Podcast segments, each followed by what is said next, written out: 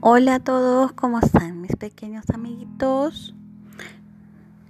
Aquí la tía Diana contando un cuento más, una historia más, pero como saben, primero los saludos. Vamos un poquito en orden, intentando hacer un poquito en orden, ¿ok? Entonces, en El Salvador, saludos a Andrés, a Sebastián, a Valentina, a José, a Camila, a Sofía, un saludo también a medio blanco, a Dieguito, a Andrea, a, Oscarito, a Fernanda, a Isabela. Mm, sí, quiero ver un saludo en Guate a Alison Bebé, a Sebas, a Santiago. Un saludo en, un saludo a Brasil que le mando a Shushu en Estados Unidos, a Aaron, a Alonso, a Nani. Un saludo en Chile a Renatita. Un saludo a. Quiero ver qué más. La Renatita. Eso creo. Como les digo, sigo anotando los saludos que, que me dicen para que no se me olviden. Entonces un beso a todos, un fuerte abrazo espero que todos estén cuidando y portándose muy bien, ¿ok? Eh, recuerden siempre lavarse las manos antes y después de comer y cuando salen a la calle. Recuerden hacer ejercicio, portarse bien con mami, papi, abuelas, los tíos, los hermanos, ayudar un poquito en casa, arreglar tu camita, hacer las cosas que puedes para ayudar, ¿ok? Hoy voy a contarles una historia más que un cuento que es de un libro que me gusta mucho que se llama Las chicas son guerreras. Entonces habla de 25 rebeldes que cambiaron el mundo. Hoy les voy a hablar solamente de una. Otro día les cuento de las demás, ¿ok? Este libro fue escrito por Irene Cívico y Sergio Parra. Y bueno, les quiero leer un poquito de lo que dice el libro antes de contarles la historia que me, me gustó también lo que decía. Acá, a ver qué lo dice en la introducción. Vamos a ver. Las chicas guerreras están por todas partes. Solo hay que fijarse un poquito. Piénsalo un momentín. Tu madre, tu abuela, tu hermana, tu prima, tu tía, tu sobrina, tu cuñada, ¿sí? Aquella profe que tuviste, quizás aquella escritora que tanto te gusta. Las chicas guerreras son todas aquellas mujeres alucinantes que puede que no sean famosas, pero que le plantan cara a la vida como auténticas estrellas de rock. Y por eso mismo el mundo entero debería rendirse sus pies. Right now. Ahora mismo. Entonces, en este cuento, en este libro ah, vamos a hablar un poco sobre chicas que fueron muy importantes para lo que hicieron en su tiempo, muy bien. Entonces la primera chica de la que vamos a hablar es Hipatia de Alejandría, que fue la primera chica científica. Hipatia nació en el año 355 o 370 de Alejandría, en Egipto. ¿Cómo que no sabemos el año? Es que fue hace mucho tiempo y es a veces difícil saber las fechas cuando ha pasado tanto tiempo. ¿Cuál fue su mayor logro? Se convirtió en la primera mujer científica de la historia en un mundo dominado por hombres en aquel tiempo, ¿verdad? Entonces vamos a comenzar un poquito aquí con ella. Cada 11 de febrero se celebra el Día de la Mujer en la Ciencia y se rinde homenaje a las mujeres que estudian ciencia o se dedican a la investigación. Una de las chicas que nunca, nunca, nunca falta en ese homenaje es Hipatia de Alejandría, a quien se considera la primera mujer científica de la historia, lo cual tiene muchísimo mérito, ya que en su época, hace de más de 1600 años, el mundo era muy, muy, muy de hombres. Eran ellos los científicos, los doctores, ¿ok? Aparte de su mente privilegiada, Hipatia tuvo mucha suerte al nacer en la familia en la que nació. Fue hija de Teón de Alejandría, el último director de la mítica riquísima biblioteca de Alejandría, donde se guardaba la mayor concentración de documentación escrita en la antigüedad. Este edificio legendario formaba parte del Museo de Alejandría, que no era lo que ahora entendemos como un museo, con sus obras de arte y tal, sino que era una especie de universidad donde estudiaron los mayores pensadores y la fronata del mundo antiguo, que eran hombres. Y en medio de este ambiente súper académico y culto estaba Hipatia, la única mujer que correteaba por los pasillos de la biblioteca, siempre buscando información para aprender cómo funcionaba el mundo, cómo no podía ser de otro modo, heredó la pasión por la ciencia y por la búsqueda de lo desconocido de su padre.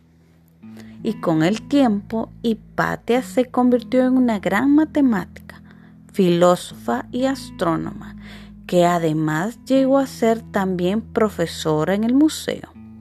Muchos decían que Hipatia logró ser incluso más brillante que su propio padre, sobre todo a la hora de observar las estrellas. Con razón le pusieron el nombre de Hipatia, pues significa la más grande. Hipatia tenía mucho carisma y todos sus alumnos quedaban atrapados por su magnética personalidad. Al parecer era también conocida por dar los discursos más bonitos que se habían escuchado nunca.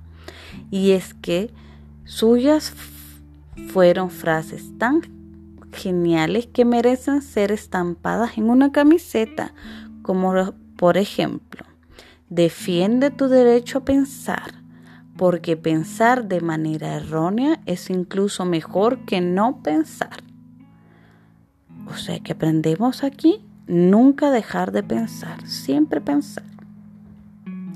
Además de ser una de las mentes más brillantes de su tiempo, Hipatia era admirada también por su gran belleza.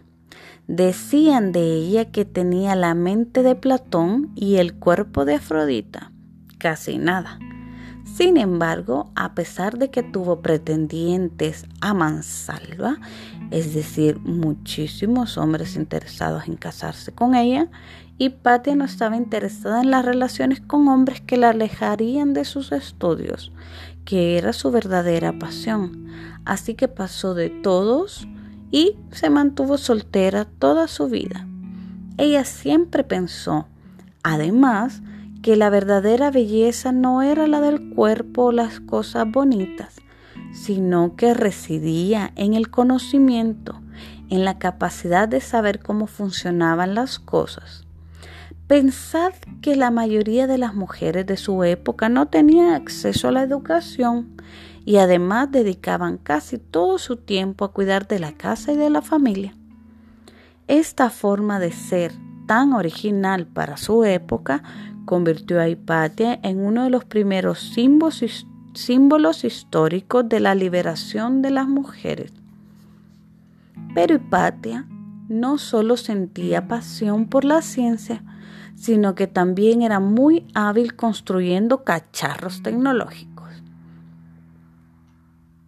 como un astrolabio, astrolabio, sumamente sofisticado para la época. Un astrolabio es un instrumento de navegación que se usaba, que usaba la posición de las estrellas para orientarse y saber dónde estaban.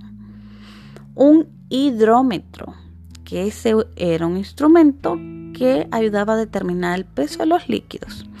Y un aerómetro, que se utilizaba para medir la densidad del aire o de otros gases. No solo era una chica de ciencia, las letras también la apasionaban y quiso dejar por escrito sus estudios. Sin embargo, no conservamos nada de lo que escribió, puesto que quedó todo destruido cuando los romanos se cargaron la biblioteca. Tanto trabajo para nada. A pesar de que fue una chica muy guerrera que se dedicó en cuerpo y alma a lo que la apasionaba, sin importarle lo que pensaran los demás, Hipatia no dudó, no pudo escapar del mundo en el que vivía. Y un día, cuando volvió a casa después de dar una de sus clases, fue brutalmente asesinada por una muchedumbre de cristianos que veían amenazadas sus creencias por el pensamiento científico. Y Pate se convirtió así en una de las primeras mártires de la ciencia. Aunque no conservamos sus escritos, su valentía y su sed de conocimiento continúan siendo un ejemplo para todos nosotros y a pesar de que ella fue una mujer súper especial y única en su mundo, también dio una lección de humildad. Fue una de las primeras personas que dedujo que la Tierra no era el centro del universo y que, en cambio, todos orbitamos, es decir, giramos alrededor del Sol. En honor a Hipatia, su nombre eh, y su enorme influencia también en el pensamiento, hay un asteroide y un cráter en la luna que llevan su nombre. Porque Hipatia merece estar siempre allí arriba entre las estrellas. Y muy bien, esta es la historia de Hipatia. ¿Qué les pareció? Qué interesante, ¿verdad? Una chica científica en una época en que no se les permitía a las chicas estudiar. Es muy, muy interesante la historia de Hipatia. Así que a todas las chicas y también los chicos que me están escuchando, los invito a que estudien y sobre todo que estudien y se empapen y conozcan e investiguen sobre aquello que les gusta. Si me gusta jugar fútbol, está bien, pero tengo que no solo jugar si quiero ser profesional. Tengo que estudiar cómo están hechas las pelotas, cuál es la historia del fútbol, cuál es la mejor forma para ser más rápido, practicar mucho la pelota. Por ejemplo, mm, si quiero ser veterinaria porque me gustan mucho los animales, también tengo que estudiar mucho y puedo hacerlo desde chico, cualquier cosa que me guste, no tengo que esperar a crecer y ser grande e ir a la universidad o conseguir un trabajo para estudiar y aprender sobre eso, puedo hacerlo desde ya. Entonces, si hay algo que les gusta mucho, pídanle a un adulto que les lea o que les ayude a investigar sobre lo que les gusta. Muy bien, nos vemos, nos vemos, no, nos escuchamos otro día en los cuentos de la tía Diana. Un beso y un abrazo a todos. Chao.